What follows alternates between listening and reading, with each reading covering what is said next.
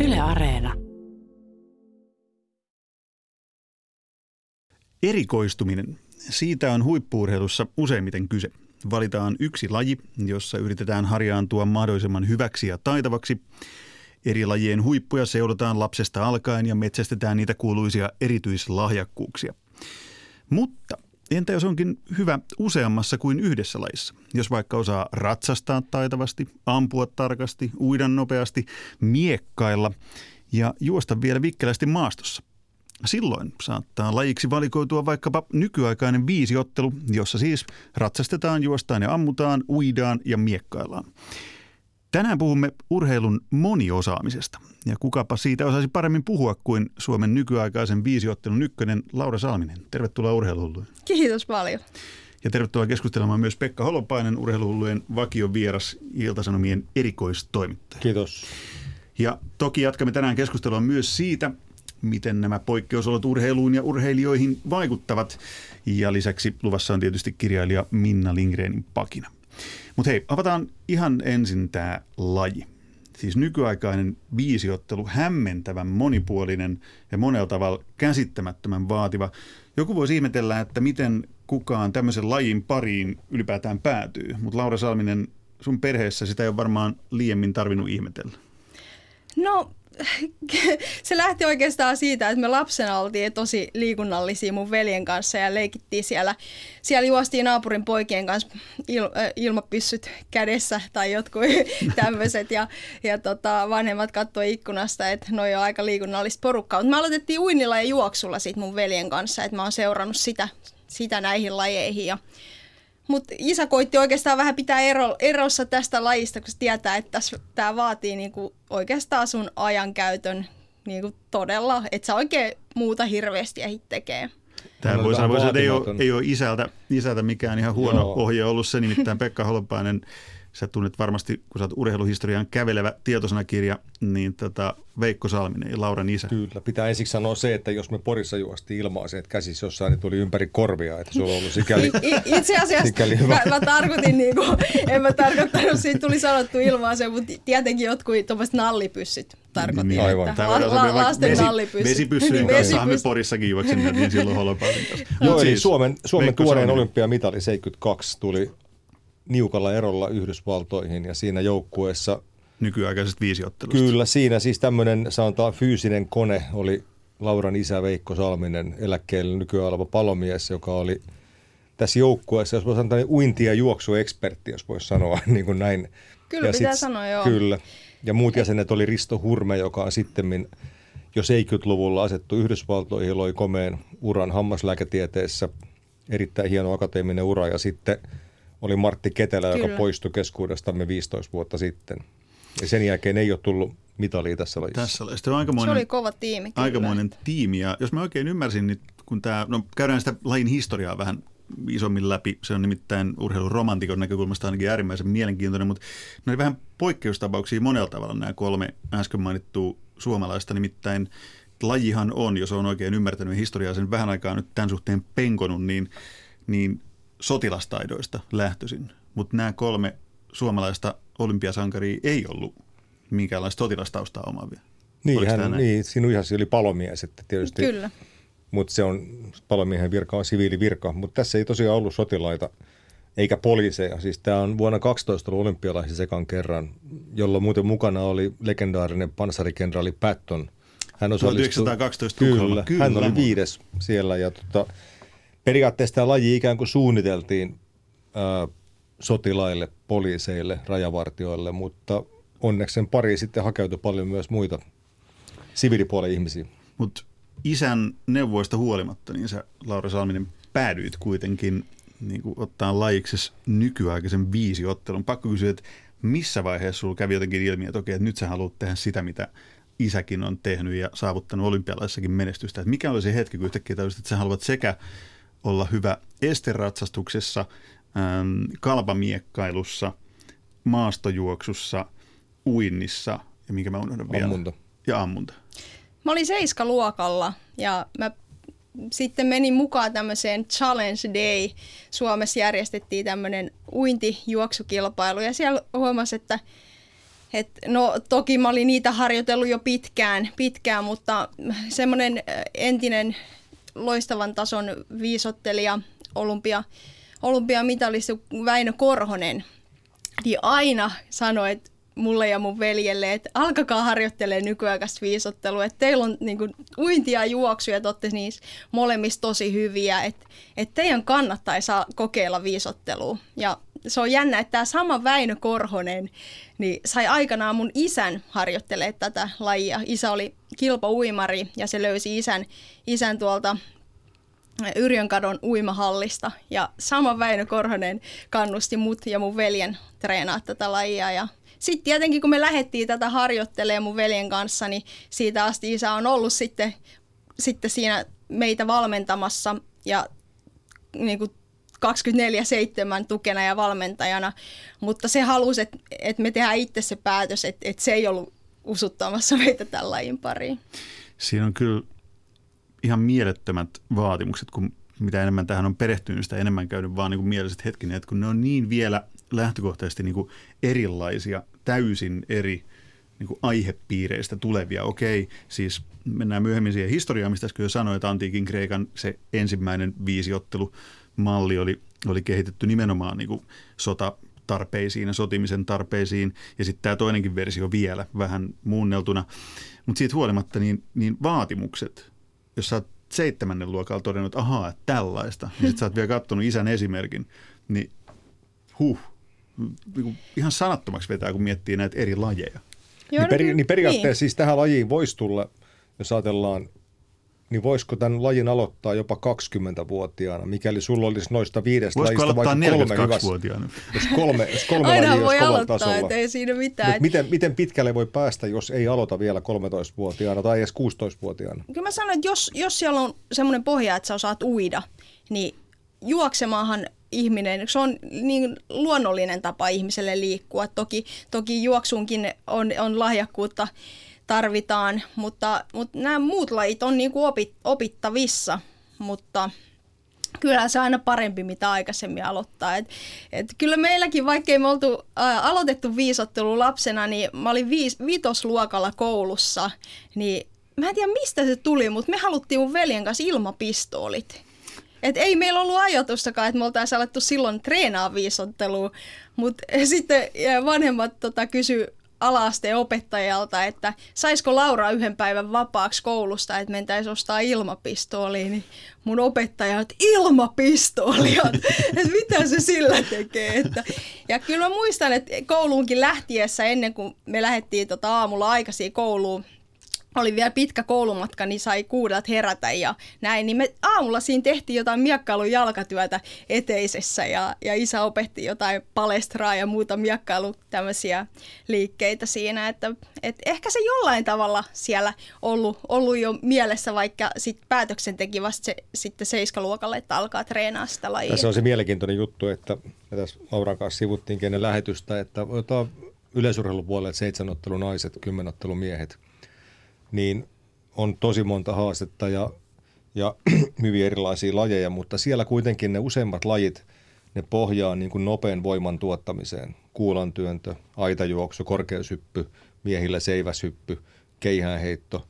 Kun taas tässä viisottelussa, niin noin lajit kysyy niin kuin todella erilaisia ominaisuuksia. Eli maksimaalisesta rasituksesta, niin kuin maastajuoksu, uinti, mennään tämmöiseen äärimmäiseen taitolajiin kuin ratsastus – Samaten voidaan pitää miekkailua äärimmäisen taitolajina, vaikka se on myös kova haaste voimantuotolle. Ei saa pettää lantioseudun Kyllä, lihaksisto. ja se vaatii tosi paljon semmoista mielikuvitusta Joo. ja semmoista taistelutahtoa. Ja... ja sitten sen ammun eh, juoksemiseenkin tulee tämä taitoelementti mukaan tämän ammunnan kautta. Eli niin, kun siis on yhdistetty. Joo. Kyllä. Joo, aikaisemmin Et... säkin ehdit jo olemaan nykyaikainen viisiottelija niin, että vielä ei ollut yhdistetty siis Joo. maastojuoksua ja ammuntaa. Joo, siinä oli ihan perus ilmapistoli ammunta 20 laukausta ja 40 sekuntia oli aina aikaa ampua se yksi laukaus, mutta nyt, nyt ammutaan ne viisi laukausta siinä toivottavasti noin kymmenessä sekunnissa. Että Kaikki urheilu on pohjimmiltaan kompromisseja. Ihminen ei voi kehittyä ihan täydellisesti, edes Diego Maradona. Tiedä häntä, kun kokaini veti niin paljon, mutta Teidän lajissa varmasti on se, että on, on tajuttava myös se, että sinusta ei tule maailman parasta ratsastajaa, mutta mm. sinusta voi tulla maailman paras viisiottelija, Kyllä. eikö niin? Kyllä. Ja se on vähän ehkä haastavaakin, kun mulla on vähän mm. semmoinen luonne, että mä haluaisin olla kaikessa tosi hyvä ja, ja näin. Mutta, mutta sitten just, että siinä kokonaisuudessa on mahdollisimman hyvä. Ja kyllä ne omalla tavallaan miakkailukin ehkä häiritsee vähän juoksua. Huomaa, että toinen reisi on vähän ö, muotoutunut vähän isommaksi ja vähän jäykempi kuin toinen. Ja vaikka koittaa sitten puolieroja harjoittelulla, että tekee myös vasemmalla puolella juttuja, kun on oikeakätinen. Mutta ky- kyllä se vaatii kompromisseja. Ja myös harjoittelussa ottaa huomioon, huomioon sitä, että että jos sä teet oikein kovaa kuntolajitreeniä ja väsytät itse sillä puolella, niin onko sun mieli ja, ja taito ottaako se vastaan sitä harjoittelua. Että tässä pitää ottaa aika paljon huomioon harjoittelussa myös sitä, sitä rytmitystä. Miten muuten Veikko, joka oli huipulla 50 vuotta sitten, niin miten perillä hän on perillä? Laji on kuitenkin muuttunut sen jälkeen. On tullut jopa Gundersendistä lähtien – edes naiset ei saanut kilpailla silloin lajissa, kun hän oli huipulla, niin miten kartalla hän on tavallaan näistä virtauksista, että miten tätä lajia pitää nykyään valmentaa?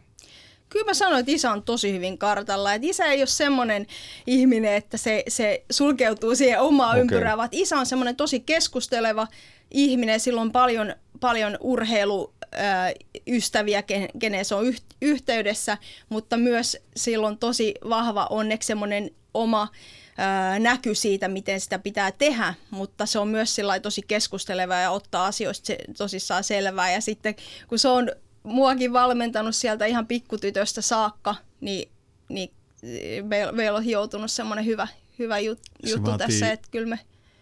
Niin, niin se vaatii aikamoista, kun mietin sitä arkea, mikä tuommoisen nykyaikaisen viisiottelun ympärillä niin kuin lajina pyörii. Ajankäyttö. Niin ajankäyttö siinä, että, okei, jos mun lapset yhtäkkiä ilmoittaisivat, että alanpa harrastaa nykyaikaista viisiottelua. Mä mietin sillä, että missä se lompakko oli. No niin, ensimmäinen laji esteratsastus, homma, se okei, okay, ruksit päälle ja sitten mennään salibändiä jatkamaan tai jotain muuta, niin, niin mennään siihen hintapuoleen kohta, mutta et, et miten sen ajankäytön pystyy jak- jakamaan. Mm. Siis, että et sä pystyt treenaamaan näitä kaikki. Mm. Esteratsastusta, kalpamiekkailua, maastojuoksua yhdistettynä ammuntaan ja uintiin. No kyllä mä sanoin, että kyllähän se olisi itse tosi vaikeaa. Että kyllä se on, kun isä on siinä 24-7 mun kanssa, mä asun vielä kotona, meillä on autotallissa miekkailumahdollisuus sillä tavalla, että me kun miekkailussa harjoitellaan, niin kuin otetaan matsia, mutta myös vähän niin kuin nyrkkeilyssä sitten niin kuin lyödään pistehanskoja, niin siinä harjoitellaan näitä liikkeitä niin sitä sanotaan miekkailuoppitunniksi. Niin esimerkiksi me kävellään vaan kotonta autotalliin, me voidaan ottaa milloin tahansa siellä miekkailuoppituntia ja on kotona just pystyn harjoittelemaan ammuntaa. Et... Missä mis kotona harjoitellaan ammuntaa? Jos pikkutyttö, no, sä juoksit, juoksit ulkona sen vesipyssyn tai myöhemmin ilmapistoolin kanssa ja meni kesken koulupäivän nostaa, missä mis kotona voi harjoitella ammuntaa? Mä mietin, että tuosta eteisestä mihin päin? Just näin. E, mitä sä tiesit? Mä näin, eteisestä mä tiesin, keittiön koska läpi. Mä näin jonkun jutun, niin. oliko Hesari ja Ylekin oli tehnyt semmoisen hienon kuvallisen jutun vielä, missä näytettiin se entisen saunan perille, perille sinne ja siitä tulee just se 10 metriä. Et se on tosi siunaus, että meidän kotona on tuommoinen 10 metrin suora. Mutta siitä täytyy muiden perheenjäsenten olla aika varo, varovainen. Nyt silloin, Laura treenaa ammuntaa, joo, nyt silloin, ei saa mennä teitä tai kahvia. Joo, silloin ilmapistooli ammunnan aikana harjoiteltiin myös siinä samassa kohdassa ja silloin piti olla tarkkana, tarkkana siinä ja pitää huoli sanoa kaikille perheenjäsenille, että nyt, nyt, nyt mä ammun. Ja nyt on tämä laser Mutta nyt on laser, niin se ei ole, se ei ole sillä tavalla vaarallinen. Että. Mitäs okay. tämä sun juniori-ikäinen ratsastusvalmentaja Kurt Lindemann, hän on nyt 87-vuotias vai 88 täytyy just tuossa tammikuussa. Okei, Mites, miten hänen kanssaan? No hän, hän, on, hän on todella, todella kovassa kunnossa, että harvinainen 88-vuotias. Siis nouseeko hän hevosen selkää itsekin vielä? Kyllä, kyllä. It, itse ratsastaa, valmentaa mua ratsastuksessa. Sitten hän valmentaa miakkailussa miakkailijoita viisi kertaa viikossa ja tekee kaikenlaista muuta metsätyötä sen lisäksi, että aivan käsittämätön tapaus. Jos olisi, jos olisi hattu, niin Pekka Holpainen ja minä nostaisimme sitä ja äänitarkkailija Antoni Wikströmkin näyttää Mitä Lindemann on samaa. itse tämän kyseisen lajin olympia nelonen. Kyllä, kyllä. Ja nyt siis valmentaa sua nimenomaan ratsastuksessa. ratsastuksessa. Kyllä. No niin nyt me ollaan käsitelty esteratsastus, kalpamiekkailu ja ammunta ja niiden treenaaminen. Missä sä uintia harjoittelet? Onko teillä kotona joku, tähän kotiharjoittelukeskukseen vielä sopisi semmoinen, jos teillä menisi No joku... meillä on semmoinen pieni lampi pihalla. Ahaa. Siellä mä käyn tota, jääkylvyissä ja Mut siellä ei sukeltelen välistä jään niinku alla, mutta, mutta siellä ei uintia voi treenaa. Et me käydään tuossa Hakunilla uimahallissa, niin se on meidän semmoinen kotihalli, paitsi se on nyt tällä hetkellä, tällä hetkellä tietenkin kiinni. Mutta mulla on tosi hienosti, hienossa asemassa siinä mielessä, että mä kuulun noihin olympiakomitean valmennusryhmiin, niin mä oon tosi kiitollinen, että Helsingin kaupunki ja urheiluhallit on tehnyt loistavaa yhteistyötä Suomen olympiakomitea ja sitten Suomen miekkailu- ja viisotteluliiton kanssa, että on mahdollistunut, että mä voin käydä Mäkelärinteessä uimassa. Mutta se on niin kuin hyvin pienelle porukalle ja, ja just näin, kun kuuluu olympiakomitean valmennusryhmiin ja on, on, on järjestetty tämmöinen mahdollisuus. Nyt tuli että- vihdoin se taikasana, mitä mä oon odottanut tässä. Joo. Tämä Et- olympia. Niin. Eli kevät 2020, niin olympiarankingeen piti sulkeutua näillä näppäimillä. Ja mä juttelin tästä joskus maaliskuun lopussa olympiakomitean huippurheiluyksikön data-analyytikon Palomäen Ilkan kanssa. Ja hän sanoi, että jos se nyt lyötäisiin kiinni silloin, kun se pitäisi lyödä kiinni, niin Laura Salminen on sisällä kisoissa. No, sitä ei nyt sitten lyöty kiinni. Se lyödään kiinni 2021 keväällä se Joo. ja tämähän on tilanne, eli, eli tota, nyt sun pitäisi vuosi vielä niin pysyä siellä rankingin vihreällä puolella niin sanotusti, eikö niin? Kyllä, että meillä olisi ollut tuossa vielä viisi kansainvälistä kisaa, että ne olisi ollut toukokuun loppuun mennessä käyty. Mutta sulla oli tosi vahva asema siinä. Mä oon tosi hyvä, hyvässä asemassa siinä, että että mä, mä koen, että on ihan, ihan fine juttu, että, että mulla on asemat hyvät ja, ja on, on kiva, että voi harjoitella vielä. Et mä en kokenut itse ollenkaan, että olisi ollut mulle mitenkään katastrofi, että päinvastoin hyvä, että mä saan treenaa vielä vuoden et, ja olla vielä kovemmassa kunnossa ensi vuonna. Eli en saanut sitä reaktiota, mitä mä hain. Onko sun lehtiö ja kynä kädessä ja Holopainen toki, tekee toki mulla uutista aluksi samaan ehkä aikaan? vä- jollain tavalla, että olihan niinku tämän vuoden niinku selkeä unelma ja haave se, että mä oon Tokiossa tänä vuonna. Mm. Että, mut nyt se siirtyy vuodella ja näillä mennään ja, ja sit asennoituu vaan siihen, että on, on, on sit aikaa parannella vielä, vielä Nyt on, nyt on pakko kysyä, että niin. Sanoiko sulle mitään sellainen nimi kuin Boris Onichenko? sanoo, venäläinen loistava vi- Kyllä, moninkertainen maailmanmestari, Kyllä, olympiavoittaja, kyllä. niin periaatteessa Lauralla olisi nyt vuosi aikaa rakentaa miekkaansa sellainen viritys, jonka tämä Onichenko toi mukanaan Montrealin 76. Mikä se on? Se oli sellainen, joka näytti haamuosumia. Eli vaikka hän ei osunut vastustajaan, niin tota, se aiheutti sen oikosulun, jossa tulee se osuma merkintä taululle. Ikävä kyllä, hän jäi sitä kiinni. Ja sitten kun hän sieltä Montrealista palasi Moskovaan, koska samaten Neuvostoliiton joukkuekilpailu hän meni saman tien siinä, niin mä en usko, että siellä oli Kremlissä niin kuin samovaarin lämmin tee odottamassa Boris poikaa ensimmäisenä, kun hän palasi. Se oli silloin 76 ihan valtava olympiaskandaali. Joo, Muistan- isä on muistan kertonut näistä. Ja, mutta mä, tiedätkö, mä pelaan ihan eri keimeissä. että, että mä haluan pelaa, pelaa puhtailla pus, niin kuin puhtaat jauhot pussissa. Ja, ja mulle suurimman voima antaa se, että mä luotan, luotan taivaan isää. Mä oon yhdeksänvuotiaan pikkutyttönä antanut he, elämäni Herralle Jeesukselle, Kristukselle. Ja, ja se antaa mulle semmoisen niin valtavan ilo ja rauhan mun sydämeen, että, että se, se on niin kuin parasta dopingia, mitä voi olla, jos näin voi sanoa. Että, et, et, En Siinä mä- ei en paljon arvellut- mitään viritelmiä En mä oikeasti arvellutkaan, että susta tämmöistä sähkömiehen vikaa löytyisi. Joo, mutta toi, toi, oli hyvä nosto, toi mielenkiintoinen juttu, että et siellä on kaiken näköisiä Ja sen verran mä haluan vielä sanoa tähän, että kun olen Lauraa kuitenkin parikymmentä vuotta vanhempi, niin mä muistan oikein hyvin sen, että kun mentiin Montrealiin 76 tai Moskovaan 80, niin tämä nykyaikainen viisottelu oli ihan merkittävä suomalainen urheilumuoto, jonka joukkuetta seurattiin kisoissa aktiivisesti. Ää, Lajit tuli suorin lähetyksiin vähintään radiosta, oli paljon ennakkojuttuja. 72 mä liian nuori, äh, niin, liian nuori muistamaan niitä. Mutta tämän lajin suhteellinen asema ei suinkaan ollut mitenkään mitätön sen ajan Suomessa. Ja siis Suomihan on pärjäsi totta. kuitenkin jo ennen, ennen kuin sun isä 50, otti 60-luvulla. 72, niin Kyllä. 50-luvulta oli myös, Kyllä. myös merkittävää, anteeksi, merkittävää kansainvälistä menestystä. Parhaimmillaan kaksi olympiamitalia, tai kolme olympiamitalia yksistä kisoista, 56 Melbourne.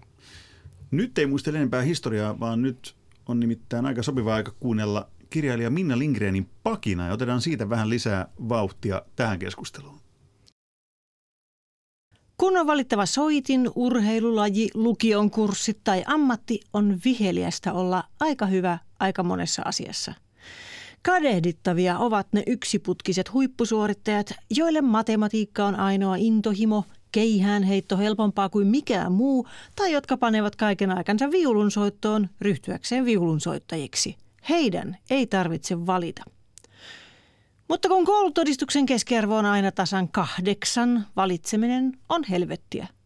Kahdeksan kaikessa kertoo lähinnä siitä, että tehtävät on tehty, mutta opettajat eivät muista, kuka olet, vaikka olit aina läsnä. Mikä sinua kiinnostaa? Missä olet hyvä? kysyvät opetuksen ohjaajat ja psykologit, sillä vain yhdestä asiasta innostuminen on hyve, kun etsitään huippuja ja erityislahjakkuuksia. Musiikkiopistoissa soitetaan yhtä soitinta, joka valitaan viisivuotiaana tietämättä, mitä soittimia maailmassa on. Mutta aina sinne sitkeästi juuttuu myös joukko melko näppäriä musiikin rakastajia, jotka jaksavat räpeltää yhtä soitinta vain tovin, kun ne siirtyvät jo seuraavaan. He olisivat ongelma, ellei heitä varten olisi aivan oma korkeakoulu, nimittäin Taideyliopiston Sibelius Akatemia ja sen musiikkikasvatusosasto. Siellä soitetaan vähän rumpuja, pikkuisen pianoa, lauletaan aina, koska kaikki osaavat laulaa. Töräytetään pari opetuspistettä torveen, huidutaan hetki kuoron ja orkesterin edessä tanssitaan etnisiä rytmejä, sovitetaan melodia kuin melodia neljälle halvalle ja helpolle soittimelle ja valmistutaan musiikin maisteriksi ilman, että tiedossa olisi töitä, koska suomalainen peruskoulu ei oikeastaan tarvitse päätoimisia musiikinopettajia. Mutta ei hätää. Nämä kahdeksan keskiarvolla elämässä iloisesti rallattelevat moniosaajat ja muut Jussi Paasit pärjäävät kyllä. Ainahan voi ryhtyä urheilutoimittajaksi tai tanssiorkesterin basistiksi. Moniosaajista on tapana huolestua. Sinun pitäisi keskittyä johonkin, jankutetaan, kun ei haluta uskoa, että ihminen, joka on musiikkitoimittaja, voi olla myös kirjailija ja kaiken lisäksi kiinnostunut urheilusta – vaan minäpä kerron teille salaisuuden. Tulevaisuus on moniosaajien. Vain tyhmä tynnyrissä kasvattaja kehottaa nuorta keskittymään yhteen asiaan. Mitä enemmän teemme erilaisia asioita, sen parempi. Kaikkea on kokeiltava kerran, sanoi eräskin 97-vuotias ystäväni ja taisi paljastaa ikänsä salaisuuden.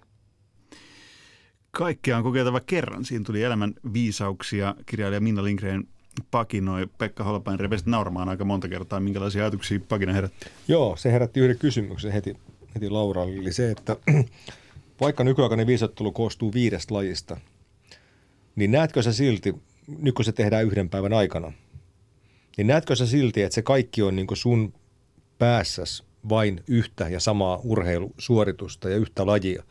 Eli tavallaan, että sä et niin näe sitä viitenä lajina, vaan yhtenä suorituksena. Tämä oli hyvä kysymys. Mielenkiintoinen. Laura Salminen, mitä sanot? Oletko miettinyt koskaan? Aika vaikea kysymys. En mä oikeastaan tota, miettinyt, mutta ky- kyllä mä näen ehkä se enemmän yhtenä, joo. Joo, mutta jotenkin kun mä e, e, teen sitä viisottelupäivää, niin, niin mä en, en halua niinku ajatella sitä, että kun mä lähden vaikka, tai etenkin näissä tekniikkalajeissa, kun tehdään, on vaikka miakkailemassa – niin mä en halua ajatella, että okei, no seuraavaksi mä menen sinne ratsastamaan ja sit mä, sit mä aamuun ja juoksen. Että et mä el, yritän elää mahdollisimman hetkessä ja miettiä, että mulla on vaan tää, tämä hetki tässä, mihin mä keskityn. Kun et, Minna Lindgren äsken pakinoi, että moni osaajista on tapana huolestua, niin Laura Salminen, onko tullut eteen sellaisia tilanteita, että joidenkin mielestä olisi pitänyt valita nuorempana vaikka vain yksi laji, johon keskittyä? No mä yhdessä vaiheessa mä itse asiassa, kun mä olin aloittanut jo viisottelun, niin palasin kestävyysjuoksuun. Kun mä 2003 ja 2005, niin vaikka mä olin viisottelija, niin mä 2003, niin mä voitin tuon maastojuoksu SM. Ja sen jälkeen mä sitten 2004 jälkeen, niin 2005 niin aloitin sitten harjoittele niin pelkkää kestävyysjuoksua. Mutta sitten jossain vaiheessa palasin kuitenkin, kuitenkin viisottelun pariin, että et tota... Kyllä näitä on, on ollut sanojia, koska, koska mä näen, että mulla on, olisi ollut lahjakkuutta myös niinku yksi, yksittäiseen lajiin, muun muassa juoksuun ja jopa niin kuin ammuntaan. Et ammunta oli semmoinen, että mihin mä pääsin hyvin nopeasti sisään. että mä pystyin noin vuoden harjoittelulla ampuu jo semmoista ysin tahtia. Arvostetaanko urheilun moniosaajia, semmoisia tyyppejä kuin Laura sä tässä? Arvostetaanko urheilupiireissä? No kyllä, mun mielestä ainakin yleisurheilussa niin moniottelijoita myös Suomessa pidetään tosi kovassa arvossa. Vai onko se vaan kun jotkut hehkuttaa sitä, että se on se sen juoksu tai se on se joku yksi laji, mikä on se kuningaslaji, niin tässähän ajat on muuttunut, niin kuin todettiin, että, että just nykyaikaista viisiottelu, viisiotteluakin on Suomessakin pidetty ainakin niin kuin näkyvämpänä tai sitä kautta isommassa arvossa niin kuin aikaisemmin, että tuommoinen perinteinen klassinen laji. Niin onko tässä tapahtunut jotain heiluntaa, joka sitten taas tulee niin kuin seuraavien vuosien tai vuosikymmenen aikana? Tietenkin siis. aikana heilahtaa siihen suuntaan, että yhtäkkiä niin kuin ottelut tai vaikka vielä nykyaikainen mm. viisiottelu niin kuin nousee arvoon arvaamatta. Jos me nyt ajatellaan vaikka joku Pekka Koskelan täälläkin käynyt, hänen voimatuottonsa tai joku Tero Pitkämään voimantuotto, Iivo Niskasen keuhkot, joka varmaan oli ihan ok jo 12-vuotiaana – niin pitää muistaa se, että jonkun muun erikoislahjakkuus liittyy taas tähän moniosaavuuteen. Eli jollakin, jollakin on sellainen ö, kroppa ja sellainen sielu, että ne lajiosaamisen taso, sen saa aika nopeasti hyväksi Lajissa kuin lajissa. Kyllä, kyllä. Eli se on yksi erikoisosaamisen muoto, sitä ei pidä niin unohtaa. Hmm.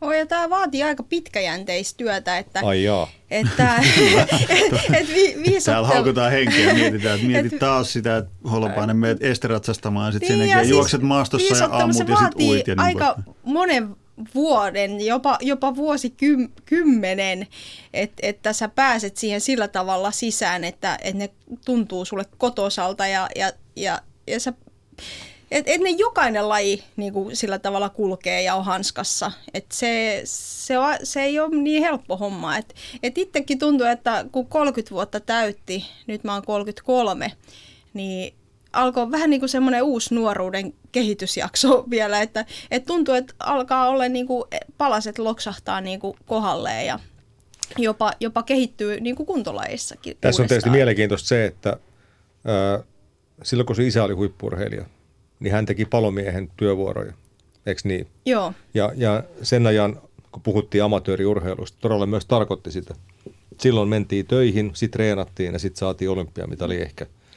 Niin sä oot kuitenkin ollut ymmärtääkseni ammattiurheilija, eli sä et ole joutunut käymään töissä tai et ole opiskellut, keskittyä tähän ihan niin kuin Joo. 247. Joo, ja se on kyllä. aikamoinen etuoikeus. Siis se on tosi iso etuoikeus ja, ja kiitos siitä vanhemmille, äitille ja isälle, että ne on niin kuin, äh, panostanut tähän, tähän mun ja mun veljen, veljen treenaamiseen.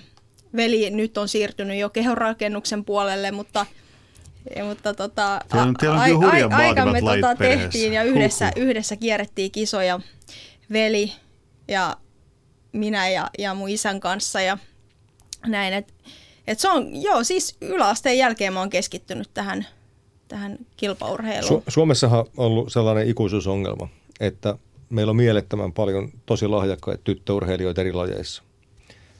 Niin sitten kun tullaan ikään 17-18, niin ne yksitellen katoo. Toki jotkut jatkaa pidemmälle, mutta hävikki on liian suurta. Oot täysin käänteinen esimerkki. Ja se hävikki liittyy usein siihen, että tytöt nyt sattuu olemaan pragmaattisempia kuin pojat, ja ne vähän huolehtii siitä tulevaisuudestaan, että tota, niin nyt pitäisi saada se maisterin tutkinto ja muuta. Niin pakko kysyä, niin kuin, että eikö sua pelota tulevaisuus lainkaan, että koulutie yläasteeseen, eikä saa panostanut tällaiseen lajiin, jonka parista ei tulla miljonääriksi, vaikka olisit miten hyvä, mm. niin tulevaisuus. Pitää sanoa, että ei, ei mua tulevaisuus pelota tiedän, että se on, niin kuin mä sanoin, niin mä tiedän, että se on taivaisan käsissä. Toki meidän pitää miettiä ja, ja, ja rakentaa myös sitä, mutta, mutta mä uskon, että se into ja palo ja työmoraali, mitä tässä urheilussa ja etenkin viisottelussa ää, on, on oppinut tekemään, niin kun se siirtyy johonkin muuhun, niin, niin myös, myös sitten siviiliuran puolella mä uskon, että menestyy ihan Sä todella puhut, hyvin. Että. Sä puhut avoimesti, jota aikaisemminkin haastattelussa puhunut ja tässäkin muutaman kerran sivunnut avoimesti puhut, puhetta niin uskosta ja uskonnosta. Ne on asioita, joita, joita aika harvoin kuulee huippuurheilun yhteydessä otettavan esiin. Ja rupesin miettimään tässä vähän ennen tätä ohjelmaa, kun kaavailin, että mistä nämä voitaisiin puhua, niin tämä oli yksi sellainen asia, mistä mä ehdottomasti haluan nyt puhua. Että, että mistä se johtuu, että Suomessa äärimmäisen harvoin urheilijat nyt niin kuin sun tavoin niin puhuu uskosta, vaikka mä oon ihan varma, että takuulla eri lajien parista löytyy hartaasti uskoon ja uskontoon suhtautuvia. Sä haluat puhua niistä täysin avoimesti mm. urheiluunkin liittyen. Mika Myllyllä varmaan nyt tulee mm. tässä mieleen. Niin, mutta todella, todella yksittäisiä. Mm. Siitähän tulee mieleen lähinnä Brasilia futisjoukkue, jossa on yleensä syvästi uskovaisia pelaajia, ää, amerikkalaiset pikajuoksijat. Ja pakko sanoa, että välillä heidän näissä uskonnollisissa seremonioissaan, varsinkin jenkkisprintereistä puhun, niin on hieman sellainen kaupallisen päälleliimaamisen maku, josta mä en kauheasti pidä. Mutta sun tapauksessa mä olen varma, että se on jotain ihan muuta. No mä voisin sanoa, että ensis, niin kuin mun ensisijainen identiteetti on se, että mä oon Jumalan lapsi. Koska mä oon vastaanottanut sen pelastuksen, minkä Jumala on, on meille aivan jokaiselle Jeesuksessa Kristuksessa tarjonnut. Että hän on ottanut kaiken sen meidän synnin ja taakan ja meidän rikkomukset, että meillä olisi vapaa pääsy hänen yhteyteen suoraan Jumalan syliin Jumalan lapseksi. Ja olisi sitä kautta ikuinen elämä. Ja tässä ajassa jo luottamus siihen, että hän johtaa ja pitää huolen. Niin se, se on mun ensisijainen identiteetti tosiaan, että mä oon Jumalan lapsi ja, ja mä uskon, että pitää sitä esillä tai ei, niin se jollain tavalla näkyy. Ja mä haluan niin kuin läpinäkyvästi niin kuin antaa tulla esiin sen, mikä, mikä on totta. Ja, ja niin. Sen, miten, miten se, se vaikuttaa sun uraan huippuurheilijana? No se vaikuttaa niin kuin ainoastaan positiivisesti, että joku on multa joskus jopa kysynyt, että vaikuttaako toi, että, että toi on jotain pois sun intohimosta tai, tai että sä et niin kuin, olisi niin, niin kuin palosieluisesti urheilija. Päinvastoin, se, se on muhun syvälle luotu, että et, et mä tykkään urheilla ja, ja tehdä asiat tosi hyvin siinä ja jopa joskus saatan niinku keskittyä siihen jopa vähän liikaakin, mutta, mutta se vaikuttaa siltä tavalla, että se tuo mulle niinku levo ja rauhan niinku käyttää niitä lahjoja, mitä mä oon luojalta saanut. Tunnet, siinä... Tunnetko Mika Poutalainen henkilökohtaisesti? Joo, kyllä mä tunnen. Olette että... samassa seurakunnassa? Me ollaan oltu samassa seurakunnassa. Tällä hetkellä Mika kuuluu mun mielestä tuohon Helsingin Saalem-seurakuntaan. Hakaniemessä. Joo, ja mä kuulun tuonne Helsingin lähetysseurakuntaan. Mutta tota, aikaisemmin niin mun mielestä Mikakin. Ja hän on niin harvinaisia tapauksia, jotka on Nämä kaksi mainittua Mika, eli niin Tämä on pakko nyt kysyä sulta, että ollaanko me yhteiskuntana niin sekulaari maallistunut, että, että uskonnosta puhuminen – missä tämmöisen asian kuin urheiluyhteydessä koetaan jopa kiusalliseksi? No siis mun mielestä sitä ei tarvitsisi kokea kiusalliseksi, mm. jos se on, se on niin kuin, äh, mulle ainakin se on elämän tärkein asia ja, ja, ja Jumala on meidät aivan jokaisen luonut, niin eikö se ole aika luontevaa? se niin puhua Jumalasta. Pekka Holopainen otti esiin tuossa, että miten esimerkiksi just eteläamerikkalainen jalkapallokulttuurista Brasiliassa, niin siinähän se on ihan olennainen osa, että jos sä näet Brasilian jalkapallomaajoukkueen. He niin, rukoilee niin, avoimesti. rukoillaan yhdessä ja avoimesti ja se on normaali osa siitä kulttuuria. Että jos, jos me tehtäisiin Brasiliassa tätä ohjelmaa, niin me tietenkään lainausmerkeissä joutuisi edes kysymään, niin. että miksi puhut niin. avoimesti, mutta kun otin vaan sen sen takia puheeksi, niin kuin ehkä ymmärrätte, että kun se on enemmänkin todella poikkeus kuin mm. sääntö urheilijoiden keskuudessa, mm. niin onko se tabu? Mitä sä haluat sanoa? No, jos se olisi ihan tabu, niin ei kai hän tässä sitten siitä... Niin, niin, niin mutta siis tarkoitan puhu... isommassa kuvassa.